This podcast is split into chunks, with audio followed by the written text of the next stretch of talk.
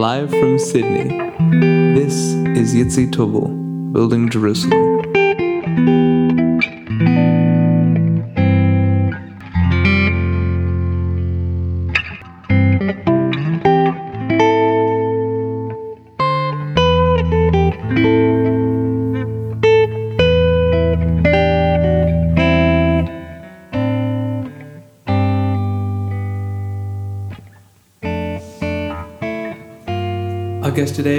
Jeremy Isaac.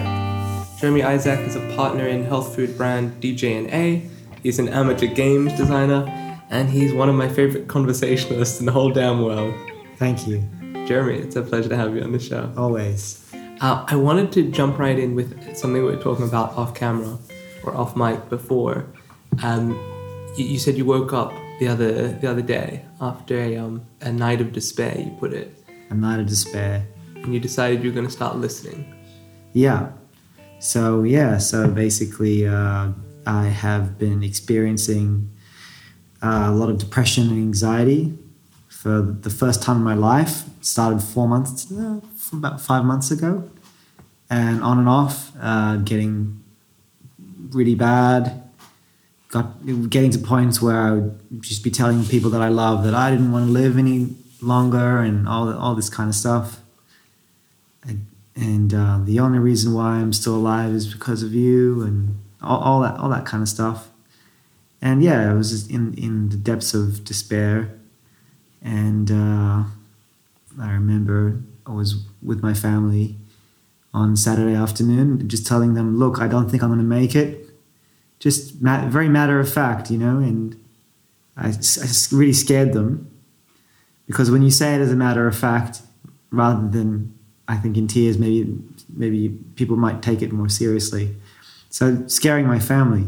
Then I woke up on Monday and I tried really hard to to do the whole meditation, mindfulness, being present in the moment thing. After being really really scared of of even thinking, you know, you can get anxiety where you can start to feel anxious about something and then you got start to feel anxiety about the anxiety. Will this make me anxious? And that makes you anxious. And it becomes a spiral. So um, i became anxious of anxiety uh, after four months of on and off anxiety and depression. And uh, uh, so i woke up feeling worried about being being conscious and, and what am I going to worry about now? What am I going to think about? What what way will I imagine killing myself? And uh, I woke up like that, and I just stopped and th- thought, okay, I'm going to put all my effort into being present. So I'm going to listen to every single sound. I, I decided to use sound as the kind of the vehicle of where to put where to put my attention and uh, I listened to every single sound. There was some construction on the street, and I tried to listen to it. I tried to uh, not just hear it, but uh, kind of like even wait for the next sound to come along. Kind of a sense of uh, it's almost like a game that you might play where you you when will it will the sound come back and you kind of wait for it and then there it is if that makes sense. Kind of very poised kind of uh, concentration. And i sat there in the bed for about 10 minutes and i realized that hey i didn't have a single negative thought. I was just constantly focused on on the sound. Brushed my teeth got out of bed had breakfast listened to every single clink of the the the uh, the cutlery that my family was creating in the kitchen, sitting there listening to the birds, listening to the cars on the street. And I noticed that there are so many sounds in the background. It's not just creaks in the room, but like on the street far away, you hear things. And you realize that there's just so many things that you could place your attention on that you don't, that you ignore. And there's just so much content out there to kind of fill the space of your consciousness to keep it busy, so you're not worrying about whatever it is that you worry tend to worry about. So, anyways, I was listening to the sounds, and I found that listening was really useful for me. Uh, rather than feeling, some people meditate on the breath, feeling the breath coming in and out. But for me, the breath didn't really work as well. It was more listening to, to all the different sounds.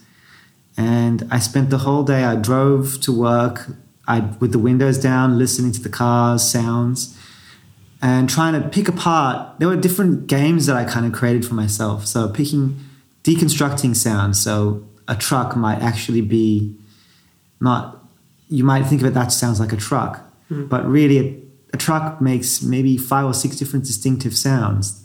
There's a rumbling, kind of a clattering. There's there's a kind of muffled wind sound. There's a lot of sounds that it that it makes. The. The, so trying to tease apart. It's like listening to a song and saying that's the vocals, that's the that's the piano, and you can do that with sounds. It's very hard to do sometimes. Sometimes it's easier depending on the content. So I, I created a game of that, and when you create a game of something, it kind of increases your your focus. Games do this to you. They they increase flow. So I think in my life, the most present that I've ever been is playing playing games. You know, growing up playing StarCraft or whatever, Mm. and being. I mean, I remember when I was very young and I had three teeth pulled out, and I was on painkillers. And I remember distinctively playing Warcraft, and for that entire hour, I didn't notice the pain. Yeah. It's kind of that flow that you feel. Games, there's something about games that grabs you and increases flow. So I was, so I was instinctively drawn to that. I used that. I, I made a game out of my meditation and uh, listening to people talk. Um, like when my father was talking to me, I made a game of it, trying to trying to hear his his words as if I couldn't understand what he was saying. It's a strange thing to do, and it's a hard thing to do because you uh, in, instinctively your mind wants to understand what someone's telling you. And I was trying to hear just the sounds of his voice and be very present and listen to what he was saying, but just the sounds of his voice as he was saying them. And I noticed that English is a very interesting sounding language. It has a lot of s in it. I never noticed, you know. Noticed you heard that there, so there's a lot of. It was something that I noticed listening to him, and in, in the noticing, in, in that five minutes that he was talking to me, I was very present, and I wasn't worrying about the things that I was normally worrying about. And I said, you know what? I just had two hours of, of, of, of without any worries. I've just been completely obsessively focused on the noises and I felt really calm. And it kind of, that clicked for me. It kind of worked in, in some strange way. Going to work, being, being in the office and hearing all the, the noises. Um and uh, there's so many noises in an office. Oh my God, people talking and what, everything. And you can sit there and, and, and listen to the sounds and you can try and hear every single sound that's in, in the room and try and catalog it and, and make a game of that. When you notice a new sound, okay, that's you've just scored a point, so to speak. So can I can I find a new sound in this sound space? I've already heard twenty. Can I, is there anything else? And that can be a game. And then the moment that you're in that game, you're in a very heightened state of flow, I find, more than just simply waiting and listening. That worked for me. And yeah, so I noticed that that kind of practicing that ga- that that game almost got me into the habit of reflect, reflexively listening. I noticed that I hear. I notice. I'm noticing birds more. I'm noticing background sounds more, and I catch myself listening to mundane sounds rather than catching myself listening to uh, uh, thinking about a worry something that I think I, I can't deal with this. I have to do this. I have to do that. I can't deal with that. I'm gonna. I want to. I just want to end it all. Something like that. Being lost in your worries or your thoughts. I was lost in in sound almost, and I thought to myself, "Wow, it's almost like you get into mental habits when you when you do something a lot. You tend to keep doing it. It's kind of like having a song stuck in your head almost." Uh, and uh, you almost do it subconsciously. I, I think, you know, I think there might be some truth to the idea that when you worry, all right, when you notice that you're worrying, okay, you might say, okay, I got to stop thinking about this now. Focus on something else. You've caught yourself worrying, but there was a point in which you were worrying and you didn't catch yourself. Okay, mm-hmm. that's that that's the suffering. But I think there might be a more subtle thing going on. There might be a subconscious worrying as the brain puts together its thoughts. It might be worrying in a way that you know is kind of sub subconscious. You haven't you haven't you're not really it's not really there to catch, but you're still suffering it in, in some some mm-hmm. degree. In the same way that uh, I wasn't really hearing the bird noises before. And the fact that I was noticing it more meant that I must have been doing some a lot more subconscious processing of it for it to raise to the surface. So, in, in a sense, you're, you're, you're training your subconscious mind to think about something.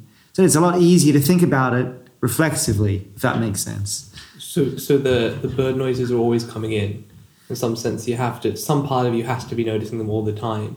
And what you've done is you've just sort of raised the prestige of those parts and said yes. Let me know when the bird noises come. Uh, absolutely yeah. Imagine you have a maybe you could think of the mind like a, a council of, of elders and some of them are co- actually represent the conscious thoughts that you have and some of the unconscious thoughts so when you train the elders to pay attention to, to sounds, I think the unconscious elders are also trained, if that makes some yeah. sense, you know? So that when you when a few of those elders come online and become conscious and they stand up off, from their chair and say, I'm conscious now, well, it's easier for them when they when that, that elder, if you train that elder to be listening to sound, so to speak. It's a weird metaphor. Go with it. Go with it. Yeah. But uh, so so that elder was lost in sound before you were conscious of, of him or her, right? The habit, so, the habits sort of get um, ingrained even subconsciously, um, on, right? Some I, I got a, got a sense of that because I was catching myself listening. How, how could I be catching myself listening if I wasn't subconsciously listening to it? And then, and then I caught myself so the thinking happens before the catching. Sure. That makes sense. So you're training yourself. You're not only training yourself to be a good catcher, but you're also training yourself to to to, to think about. I, I want to be a better listener now, and so it just makes things easier. I was I was catching myself. As I didn't have to f- kind of wrestle with the bear of, of my worries because oh I was just thinking about noises just then. Hmm and I didn't even need to try. So I think there's something to be said about not only training your the observing mind, the ability to catch yourself, but tra- training the mind itself, uh, the, the character of your thoughts, the habits of your thoughts, so that when you catch yourself, catching something neutral or positive, and it's, all good. So yeah, I think that's what happened to me. So uh, ever since Monday, I've been pretty relaxed and and kind of like whenever I need to be present, I can switch it on. Kind of. It's still early days, and uh, yeah, that's what I've been experiencing. Sounds really good. I, I remember you, you mentioned something else um, just now off count off mic, where you said that part of the value of this is not just that you're getting a, a break from worry, but it's that you're you're teaching yourself that the spiral of worry and worrying about worrying um, can be broken. And yeah. Just, just, that confidence that you know you can yeah.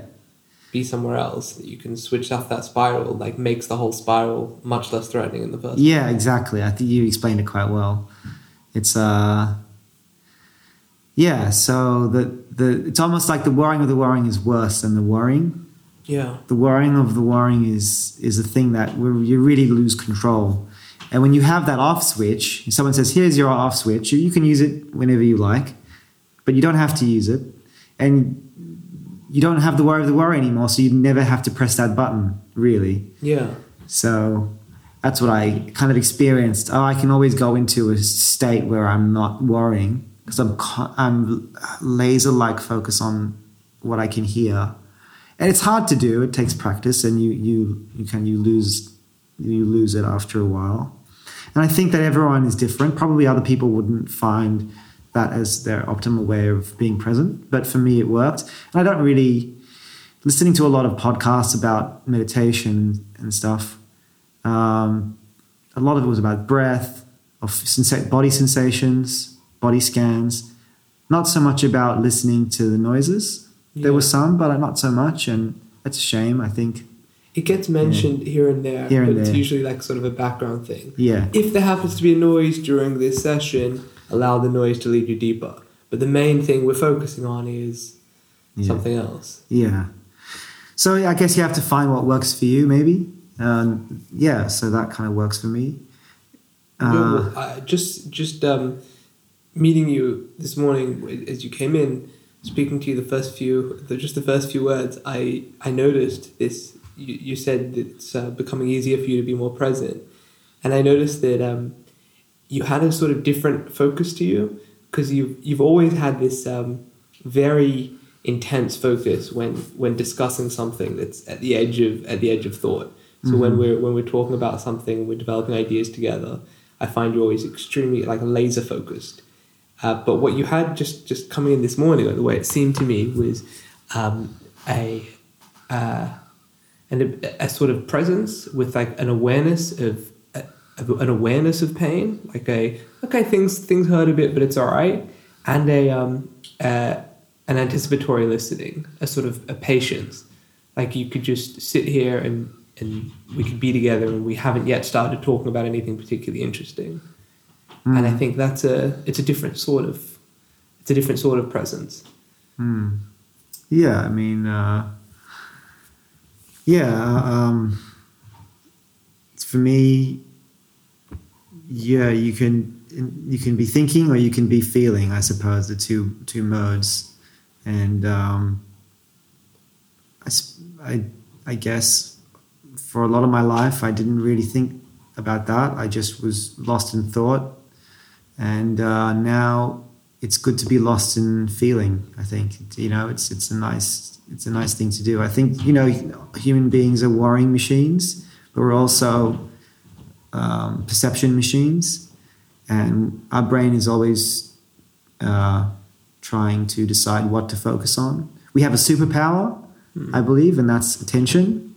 I think that's it's just think about for a second what attention is. It's kind of a very strange thing. Think you can think human beings we can we can move our bodies, we can lift our hand, and that's just the the mind thinking I, I want to lift my hand now. I know what muscles to recruit to do that. But what about attention? It's a very strange thing to be sitting there and and saying, okay, I'm going to now focus on something else. You're not really moving a muscle. You're just sitting there. Something's happening in your brain. The electric wires are uh, firing in a different way, a different pattern, in such that you're now experiencing the sound instead of the worry or the taste. It's it's quite That strange. doesn't really come with any uh, n- obvious external difference in movement. No, obviously it's all happening with the electrical impulses in your brain. Something about something about the, the pattern of impulses in your brain uh, creates a, awa- awareness, and it's just, a strange thing to say. I want you to I want you to now focus on breathing. I want now, now I want you to focus on the sensation of this, focus on the sensation of that. I think it's almost like a superpower in some way that you can you you have consciousness, but you can move your consciousness to different aspects of of what's ha- happening. And I think that's kind of a, it's a strange thing that what we can do, and I think that's kind of the key to evading pain in a way because you can you can use the, the spotlight of uh, consci- consciousness is kind of it's almost like there's a stage and lots of things are happening and you have a spotlight and it's a very focused spotlight and you can move the spotlight Mm. and i think that's the superpower that i'm trying to The ability to to, get just across. to switch the spotlight from Around. one character to another. yeah. Yeah. and i think that that's that's quite interesting that we can actually do that at a moment's notice and all of a sudden just like playing warcraft the pain's gone Right, because the spotlight's somewhere else. Yeah. The spotlight's on the battlefield of orcs and humans. yeah It's it's uh, interesting, like going um, one step beyond the sort of evasion, the simple evasion of pain. So uh, you kind of have this this option where you have you have your teeth your teeth extracted that you can take that spotlight and go instead of shining on the teeth all the time, I'm going to shine on Warcraft because that's something that's even more compelling than the teeth, and because I'm focusing on that, I'm not noticing the pain. Mm. Um, so there, there's value to any sort of activity that um, draws you away from your suffering, Mm. uh, but that, that value seems very local. But what's interesting to me about um, about meditative training of all sorts um, is that you're you're learning sort of sort of like by default i would say like for the, the standard western mind you're sort of um, up there at your at your um, running the lights but you really don't understand like the, the, the stage is a chaotic place. And hmm. some some one of the dark shapes down there is going to be moving with the hmm. most energy or moving like jumping the highest and you're just gonna your, your light's gonna switch over to, to that and then if hmm. something else moves faster it might switch over again.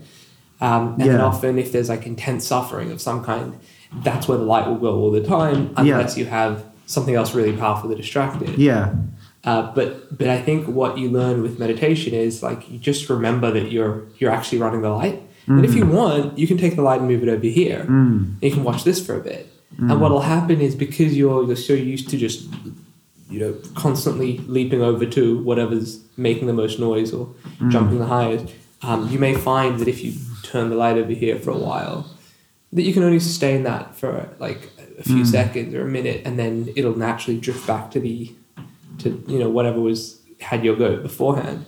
But then you you can watch you'll watch that for a bit lost, and you go, wait a second, what I'm here to do is train this the spotlight, and you can actually move it back manually again. Mm. And just that that process of just like learning that you can choose where that um, where your spotlight is directed. Um, it doesn't just allow you to some time off from the suffering, which is what say a good video game would, or any sort of some sort of good attention grabbing device.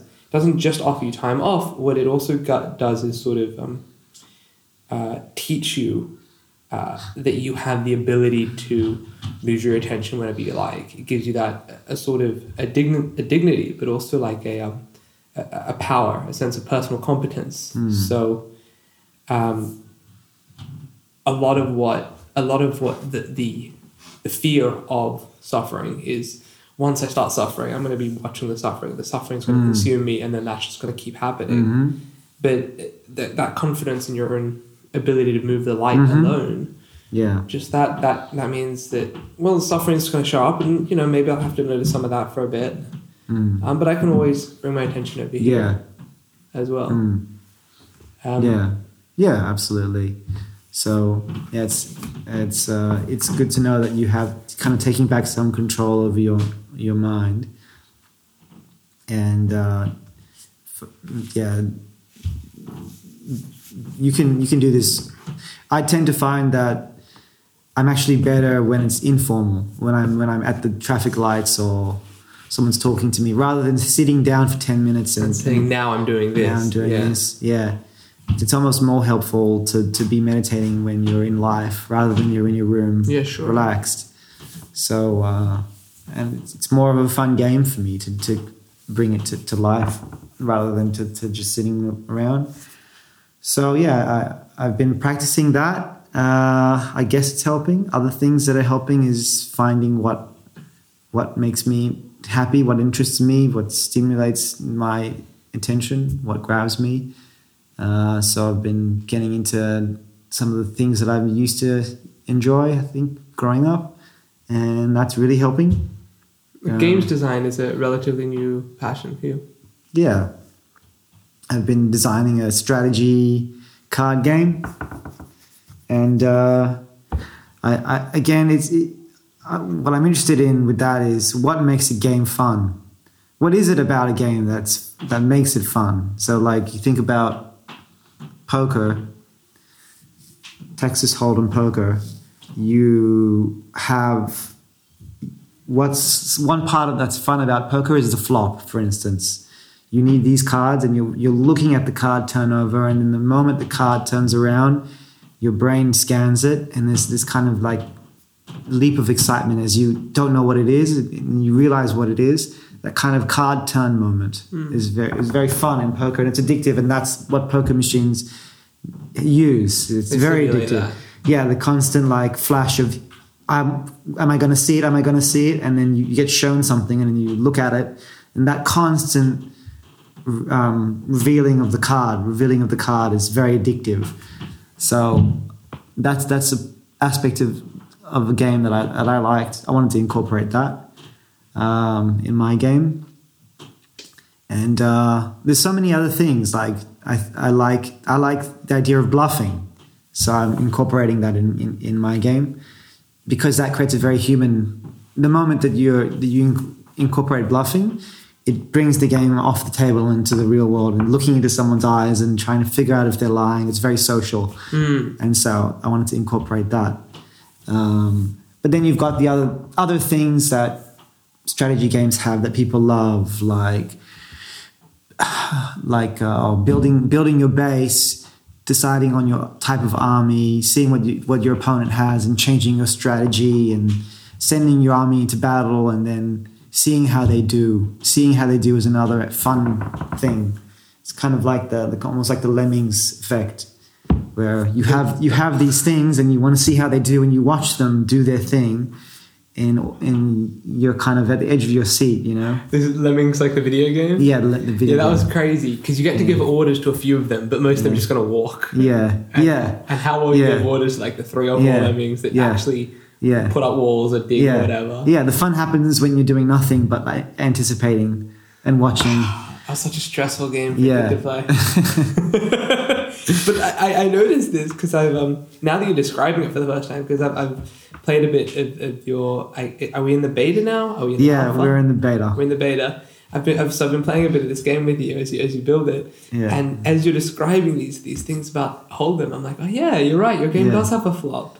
Yeah. Um, but it was it's, Yeah. it's strange to me because I don't think I've ever seen a strategy game that's built around like the construction of barracks and archery ranges and, Mm. and building of troops and attacking the enemy base and all that also have a flop. That's like Mm-hmm. those are two game components that I don't think I've seen go together before. Yeah, I think that it's fun to to put two things together. I think where when you put two things together and it makes amazing sense, that's really rewarding to the brain. Think about a pun.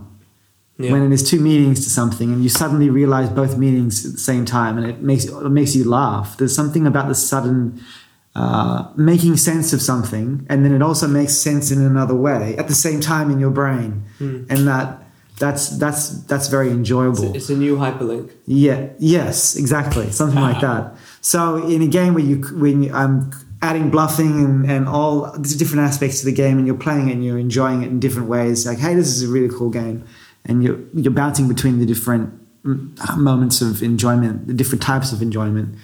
Uh, I think that's ki- kind of very addictive. So I'm trying to to do that um, in my game also i'm trying to incorporate dexterity so getting the physicality of, of the game I, i'm trying to create a game that's less poker and more badminton but with cards on if that makes sense. Yeah, I, noticed that something you have to be able to do is like move your hands around real fast. yeah move around i'm trying to make it so that you're jumping up and down across the table and you know almost like playing a competitive sport almost. So see how it goes.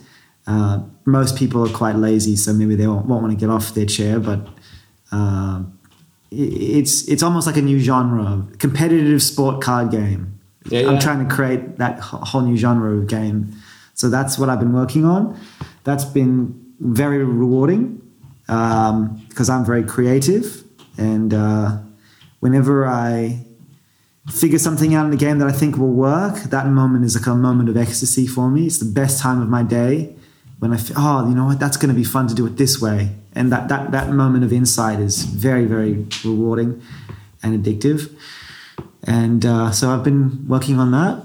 Um, and even just playing games to understand again what makes a game fun getting back to my roots and playing old strategy games and card games and magic the gathering and De- star wars destiny and different different games um, to see uh, what's enjoyable i really think that that all what games are trying to do is bring you to that state of flow that everyone wants to be in whether you're listening to music or or uh, whether you're socializing, playing a game, or if you're an artist and you're painting, that that kind of living in the moment of flow, I think is kind of like one of the ultimate states to be in, and uh, I'm very interested in that. So really, I'm I'm I'm trying to to uh, entertain you and bring you into like a really really heightened state of of, of concentration. I, I want you to be they, in, in the game in the in the computer game world they call it I think they call it like actions per minute APM. Oh, um, yeah, yeah, I've heard this. Yeah, clicks per minute or see something like that. Yeah, so in the StarCraft world, it's a Yeah, big yeah. deal. It's a big deal. So the, the game, the pro gamers, they'll actually monitor how many clicks they can do in, in a minute. I think they're like a like for pros now. It's what it's like three or four hundred or something. Something ridiculous. Uh, click, individual clicks of the mouse that all Yeah. mean something. Yeah, they all mean something. It shows you how fast their mind is working. So I'm trying to, to create that in the game as well, and bring some physicality to to, to card games that, that I think is lacking, and also bring us away from the computer for a second or the iPad and back to physical objects and in a room. You know, I think we're we're losing that more and more.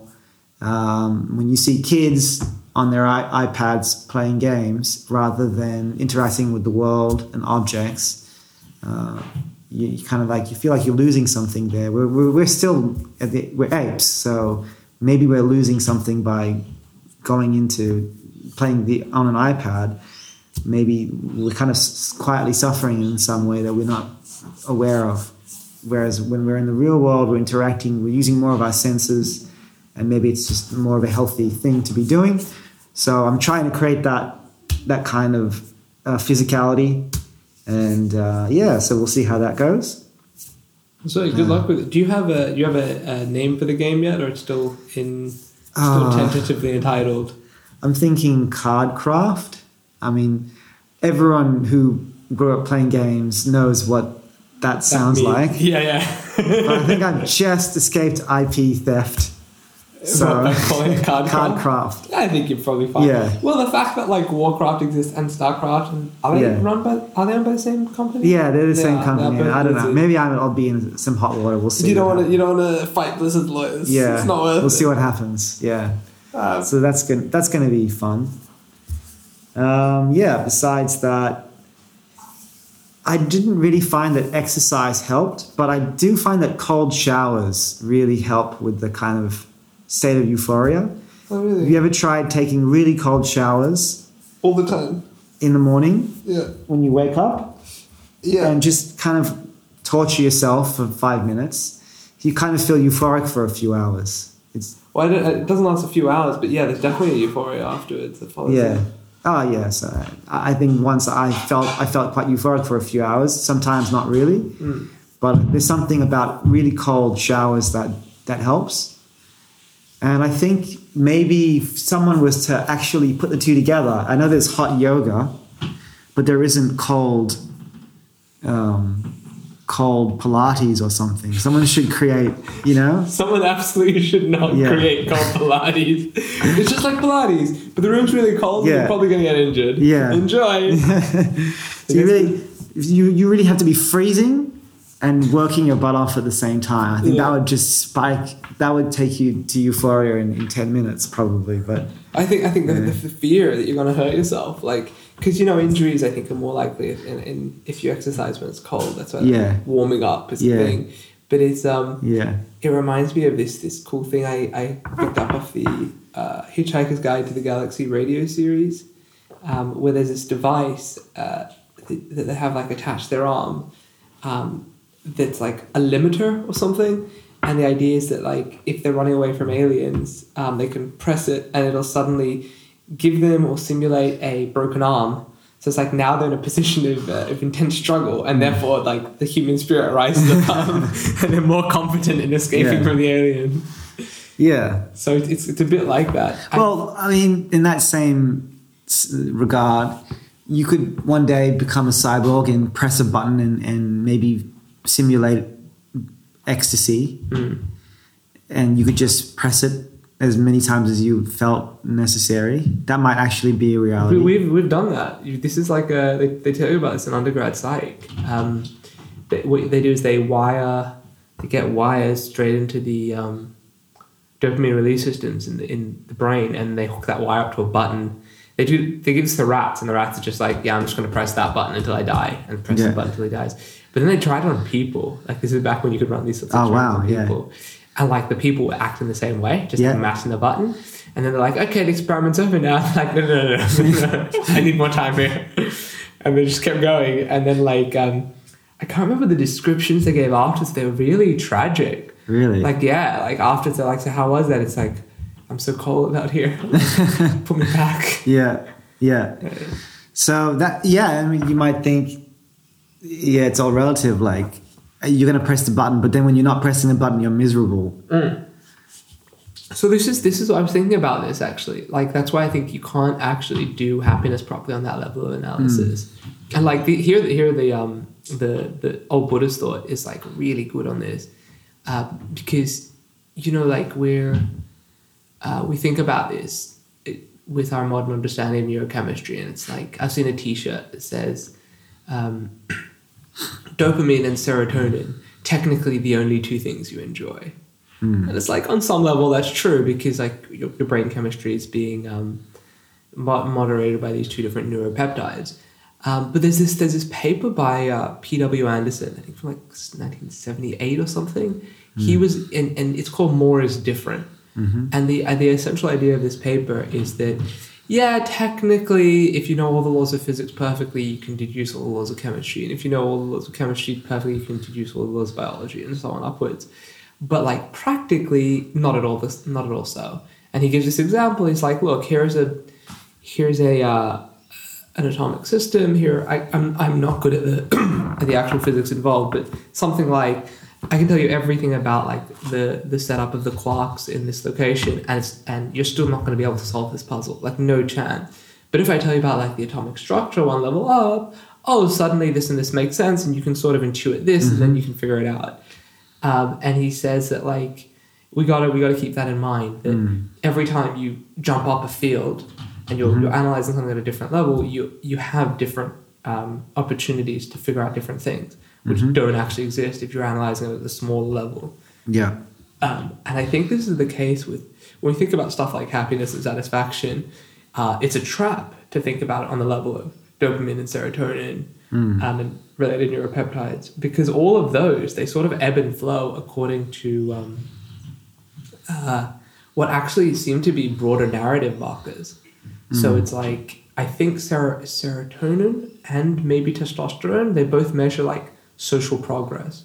It's like I'm in a new place and uh, you know I meet the local townsfolk and they, they they seem to like me, so my serotonin spikes and it's not uh, and it's not the case that um, that's maintainable, right? So you can have like a sort of background level, which is sort of nice, but because they're, they're supposed to measure like narrative markers, um, it's impossible to actually have them flooded all the time. Uh, and what you actually and you shouldn't want them to be flooded all the time because it's like really pathologically unhealthy when they are. Um, and what you actually need to be doing is not looking at it as how do I get dopamine now all the time, but like how how do I follow through on some um, broader narrative here. Mm.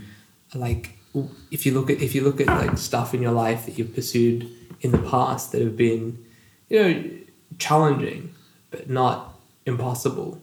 Like you'll go in and you know it'll follow something like the standard um plot for a drama. Mm. Like you'll go in and you'll um uh what is it? You know, you you'll have like the like the, the call to adventure, right? That's the idea showing up.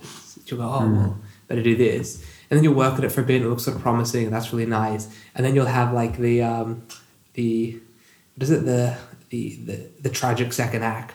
Right? Mm. That's that's um that's the Empire Strikes Back in Star Wars. Mm. It's like, oh no, things are going really bad now. Mm. Yeah. Yeah. Uh, that's that's like uh, the Empire Strikes Back in Star Wars. It's Mm. like everything things are going really bad now, and then like um, you sort of have to figure that figure out a way to overcome that that darkest moment and um, get through the other end and, and and achieve whatever it is you're trying to achieve. So in Star Yeah. Wars, it's like the end of the Empire. And like the end of the Empire feels nice, and like everyone hanging around and getting medals feels nice, but like that whole process is sort of validated by that end point. You know, it's Mm. not like if Luke just woke up one day and said, "Man, you know what I'd really like? I'd really like to just get a medal and stand on a platform in front of Mm. Yeah. thousands of cheering Yeah. aliens." Yeah. And then he got it that afternoon. It's like he wouldn't be particularly happy about it. We wouldn't be particularly happy about it. Yeah. Um, and like at best, he would have filled an afternoon. Yeah. But actually, he managed to fill I don't know months Yeah. with like compelling narrative. yeah. Another way to think about it is is can you really have pleasure without pain? Can you really uh, have any good fit sensation without the bad sensation to compare it to? And is sensing a comparative process? Do you when you sense pleasure, is it always only relative to all the pain that you've experienced that you can say, oh, this, wow, this feels amazing because of the pain that I experienced? Can someone feel pleasure if they've never felt pain? All that kind of thing. Right. So I mean, these these questions are, are definitely related. They're adjacent questions. But um, I think that this idea of comparing um, pain and pleasure, of saying, can you have uh, can you have pleasure without pain? It's it's strikes me as sort of um, a bit like reductionist to zero. It's like either way, you got to sort of average, and like to the extent that you suffer, then you're, you're capable of feeling good. Which you know, a, a seems kind of defeatist, but also B doesn't seem to really map to reality. And what I think is sort of maybe a, a more accurate way of thinking of it, and a more helpful way of thinking of it, is um, that if if there's a coherent, intentive narrative uh, going on in, inside you, not necessarily on the neuropeptide level, right? It might be it might be on a higher level. It's not it's not clear how exactly the brain processes stories, but it's very clear that humans process stories. Uh, So if there's if there's a um, something worthwhile that that you're striving for, uh, then the um, the negative experiences along the way actually get reframed as like worthwhile struggle Mm. rather than just like pointless pointless suffering Mm. and then that they themselves have um, have a positive valence to them i mean i'm Mm. sure you've found this in your own life like you'll, you'll, you'll find something you're really working for there'll be Yeah. a struggle moment in the middle and you're like ah Yeah, there's some some you reclaim some of that struggle. Uh, you reinterpret it as as a, as part of your struggle to get to where you got. Humans do that all the time. yeah We always say we always end up saying, "Oh, but I'm happy I I divorced. Oh, I'm happy I didn't take that job. Or I'm happy I did whatever I did because it led to what I have now." And we always do that. We always justify. Well, there's the there's the justifying it in, in reverse, right? But there's also that even while you're in the middle of it, if it really feels that what you're going through is like an important part of where you're trying to get, and you really feel that, not like you try to convince yourself of it, but that that really makes sense in your bones, then um, even in the moment, it can it can feel um, worthwhile, and like Mm. that feeling of worthwhile can actually be potent enough that that the experience overall is an enjoyable experience Mm. rather than just being miserable. Yeah, yeah, and it uh, this reminds me of um, something called ACT therapy. It's a kind of uh, cognitive behavioral therapy that trains you to focus more on meaningfulness rather than happiness. So if you're always chasing dopamine, first of all, it's it's not you're going to end up falling into a trap of uh, of uh, you know drug addiction or addiction to something, um, and you, you're not going to be happy. Things that you found enjoyable tomorrow, you you will not be so interested in, and so you, you you're going to fall into the the happiness trap. Um, so chasing that kind of lower level, as you said, the dopamine is on the first instance, it's it's not not very practical, um, and uh, rather than that, you kind of look to a higher higher meaning, a higher purpose. You you ask yourself instinctively, what's meaningful? What do I find meaningful in my life? You could it could be helping others. It could be being creative. It could be exploring. It could be learning, and uh, following that, rather than just uh, a knee jerk reaction to whatever might give me some bit of happiness and move in that direction reflexively. Uh, so that there's that, and that, that seems to be proven as, as a technique to, to help people. That lowers the the, um, cases of suicide, things like that. And that, with that, you're looking kind of to a higher purpose, a high, higher meaning. A lot of people say, you know what, I'm suffering, but it doesn't matter because, and then they kind of rise above the pain and pleasure um, comparison, Yeah. and they find something more important than that. It gives, uh, it helps them in in their struggle. So yeah, so that's definitely a thing to to to have in your life. I've definitely kind of tried to incorporate that more in my darkest moments as well. Kind of helped me too. It seems like you know when you're in the throes of a depression, like nothing's working, but at after you, when you come out of it, you you realize that oh, actually that that really did help. So there's something to say about that. Coming back to the kind of the philosophical question that we were talking about a second ago, you know, you could one person might say, "Oh, everything is relative." So you you're only happy because you you you you compare it to suffering. Like someone who someone who is living in misery, they don't know better, so they interpret their misery as uh, normal. So they recalibrate, and the moments of less misery are their, their happy moments in their life, so to speak. I I don't agree with that Right. line of thinking. I think, ta- let's say you, you have two pigs and you feed one cheesecake its whole life, and the other one you, you, you, you let's say you whip it its whole life, and you ask, is the, the, the pig with the cheesecake, did it live a happier life?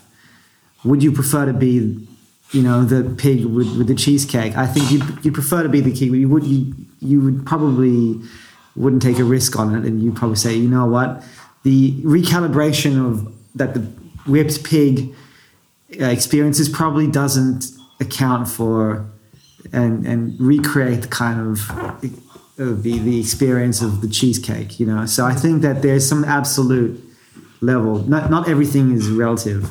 No, it's interesting. That makes sense. This. Yeah, I mean that, that makes a lot of sense.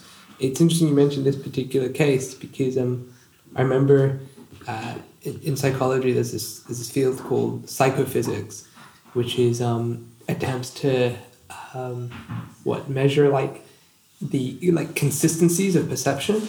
So like one of the findings of psychophysics is if you give someone an um, uh, like two objects, object A and object B, and like object B is like twice as heavy as object A, and you ask like which one's heavier, they'll say oh B. They'll, they'll know which one's heavier. And you ask how much heavier. They'll really consistently say that I think that object B is four times heavier than object A.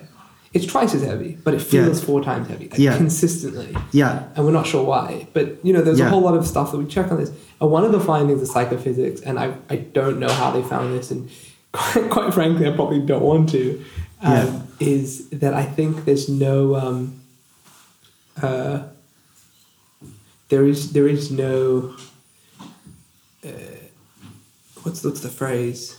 To become, it's like a technical phrase meaning to become accustomed to something. Maybe it'll come to Yeah. me. But um, something like calibration, uh, something like that, yeah. adjusting to yeah, acclimatization. yeah, One of those words. Uh, but it doesn't happen for acute pain. Like Mhm. people who are in who, who receive like acute pain or animals, I think they tested on rats Yeah. maybe. Like there are a lot of things that they'll just get used to. Like bad smells, you get used to. Yeah. Um, extreme weather conditions, I think you get used to. But Yeah. but like acute pain, like just never they never get used Yeah. to it. Mm. Like a, a rat getting an electric shock will always be up, as Yeah. upset on Yeah. day 100 as on day one. In fact, may even be more upset. Mm. But um, like I think that's that's you know that's that's one of those things Yeah. really. Yeah, uh, and feeling the way that's an interesting one. You can also feel the pleasure of things, and you could say, I mean, you could you could quantify pleasure and say, uh, how many units of pleasure does this lolly give you? We talked about this years Yeah. ago. And you could like I had a word for it called haps. Haps. So you could say that uh, this lolly sucking on it gave me ten haps. Uh, so if that was ten haps, how much is this sandwich? So this sandwich is three hundred. How much is this massage? How much was this movie? How much was this conversation? Right. You could you could think about life in terms of haps and sads. You know, I think that's ultimately um, the ultimate truth. You know, like the, the the phrase "I think, therefore I am." You could make something similar to the effect of uh, the only thing that's really true is that pain is bad and pleasure is good. It's, that's that's like the only you know you know in your bones that pain is bad and pleasure is good to you, and it's it's something you, you could say oh but people some people enjoy pain, but that for them that's that's a form of Right. pleasure. It- it- you know, so but you could you could always say so, so it's almost like an absolute comparison. We're absolute comparison sensing organisms in, in a sense because we we know instinctively this is better than this. We're very good at that. How much better? We're not so good. Well, well, I think like uh, on the on that metric that might work, but I mean, can I just push back on this a little? Yeah. Because I, I think that um, it's fine if you like imagine a system where there are only um, two sorts of things, and one of them is pain, one of them is pleasure. But like then you have the issue of like comparing things that aren't really commensurable. Like Mhm. what is the what's the equivalent? Um, like how do you how do you compare serenity to Mhm. um, excitement? You know, Yeah. Both of them maybe are haps, but they're different sorts of haps. Mm. And like excitement is the sort of hap that like necessarily burns itself out very quickly. Like Mhm. it has to, unless you redouble on it, but then it Yeah. crashes. Whereas serenity is something that you. Well, you could ask someone, would you rather a, um, a day of pleasure or a day of serenity? What would you rather? See that that the rather question tells you what's better, which is an absolute compa- which is an absolute comparison. You could ask someone, no, you just it's it's, it's instinctive. So and it's different to every person. And I think people are really bad at like predicting their own state. They're really bad at knowing what they'd actually enjoy and what they wouldn't.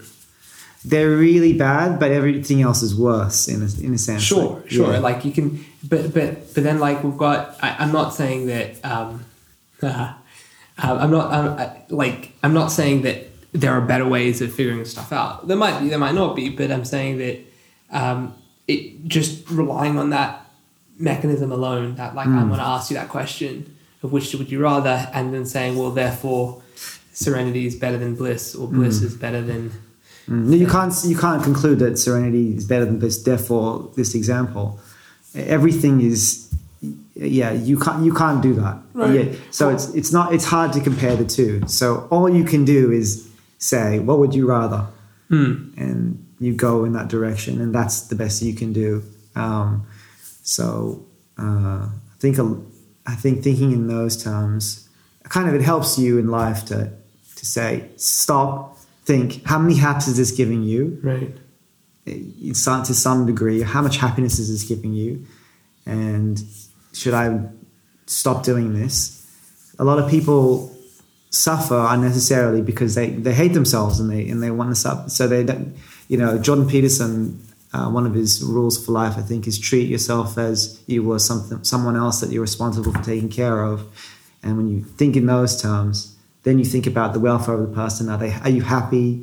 I want to do do something for you. And when you talk about yourself, you you don't. Maybe when you're depressed, you you, you get into a lot of self hating. Uh, I think the idea the idea of quantifying happiness and then uh, thinking about it in those terms maybe helps someone to get in in in the uh, in, in the habit of maybe perhaps caring about themselves a Mm. bit more. Well, it, it could help you with, um, I suppose, with caring behaviors because one of the things that like this this is again, I mean, just on, on the subject of meditation and, and, and ancient wisdom, uh, the people get hooked on things really easily.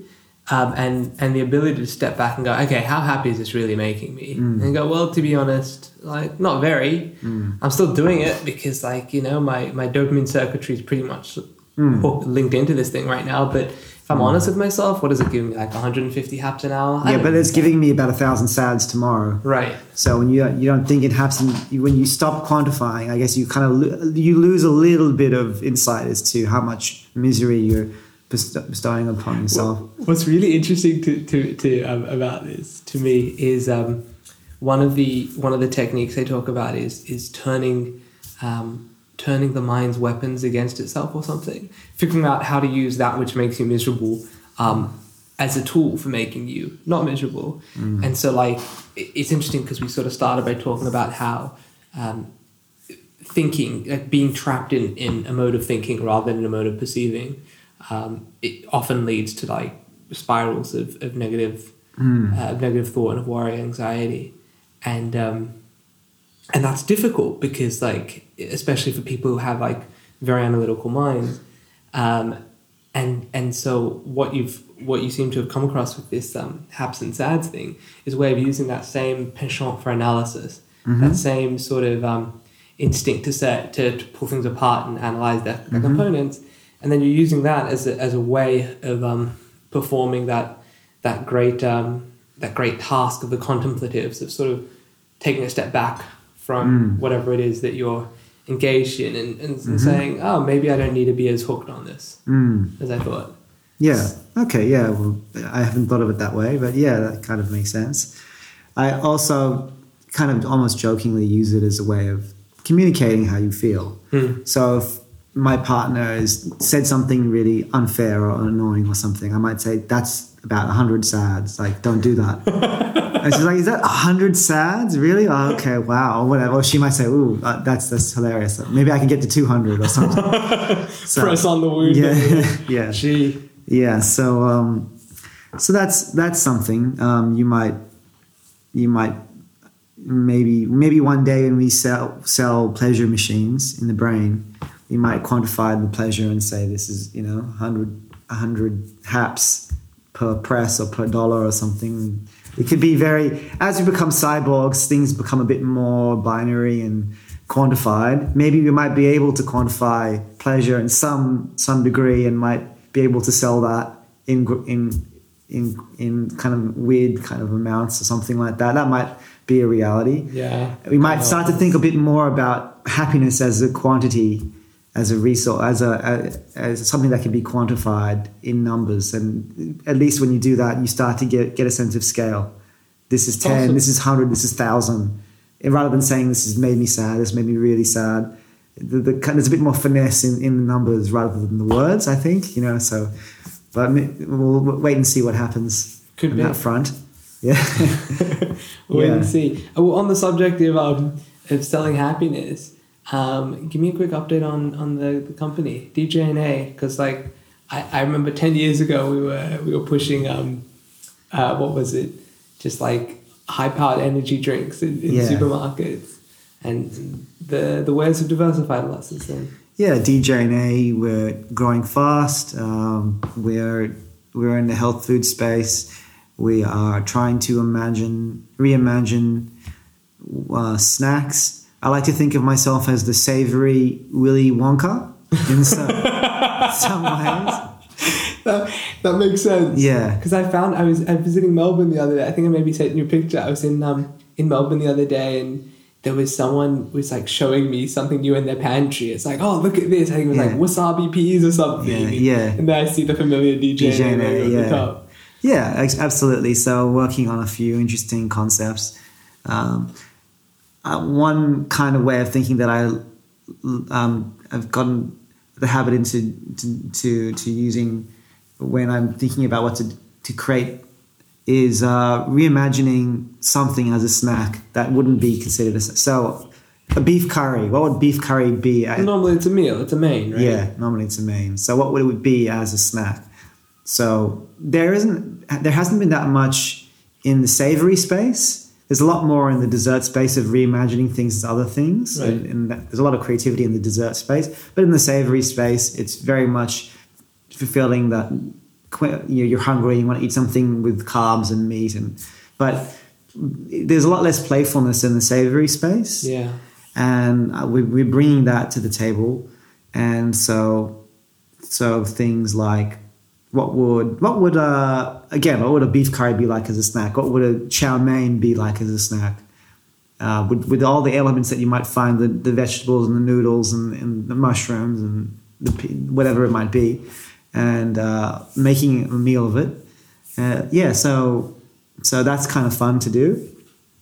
And we're getting a lot of reception also because we're in the health space people want to know what they're what they're putting in their bodies and they, they people are going back to nature. There's a big trend towards the paleo the veganism uh, concern for the planet. So people are going back to veggies a lot in the world. Meat is being reimagined and um, plant-based meat is absolutely massive. Uh, so we're in that space, and we're yeah we're, we're growing. There's a lot of demand for that, uh, and uh, our our DNA really is it's all about innovation and trying to trying to find the next product that everyone wants. So that's that's where we are, and it's working well for us. Yeah. So nice. yeah, It's um I, I I think you mentioned to me that you're in uh, 20 countries now. yeah, Muscle twenty countries. Yeah, yeah. Thank you. Um, I also you got uh, kosher, kosher certification for a bunch of your products recently. Yeah, kosher certification for a whole bunch of products. We uh, are always looking to uh, help the kosher community, so to fi- have products that they don't have access to, um, and uh, yeah, so you can if you if you go onto the I think Kosher Australia website, you can see um, the list of kosher products that that we sell. K ka.org K dot or is it dot au? dot a yeah got dot org dot eu I think something like that. Yeah. And then you search DJ&A. Or you could contact us, DJ&A, and then we can tell you what's we can send you a list of what's kosher at uh, at that point in time. Cool. What's the best way of people getting in contact with you? Uh, well, you could probably. I don't. I'm not really active in social media so much at the moment, but if you want to get in contact with DJ&A, that's djaproducts.com. Uh, and you can go to the website, you can find the contact details there. Yeah, Cool. Looking forward to some more delicious snacks. yeah. Looking forward to some good card games, and um, looking forward to some more good conversations. Okay, it's been a pleasure. Now I think we have a badminton game to get. Yeah, okay, absolutely. Thank you very much. It's a pleasure to have you on the show.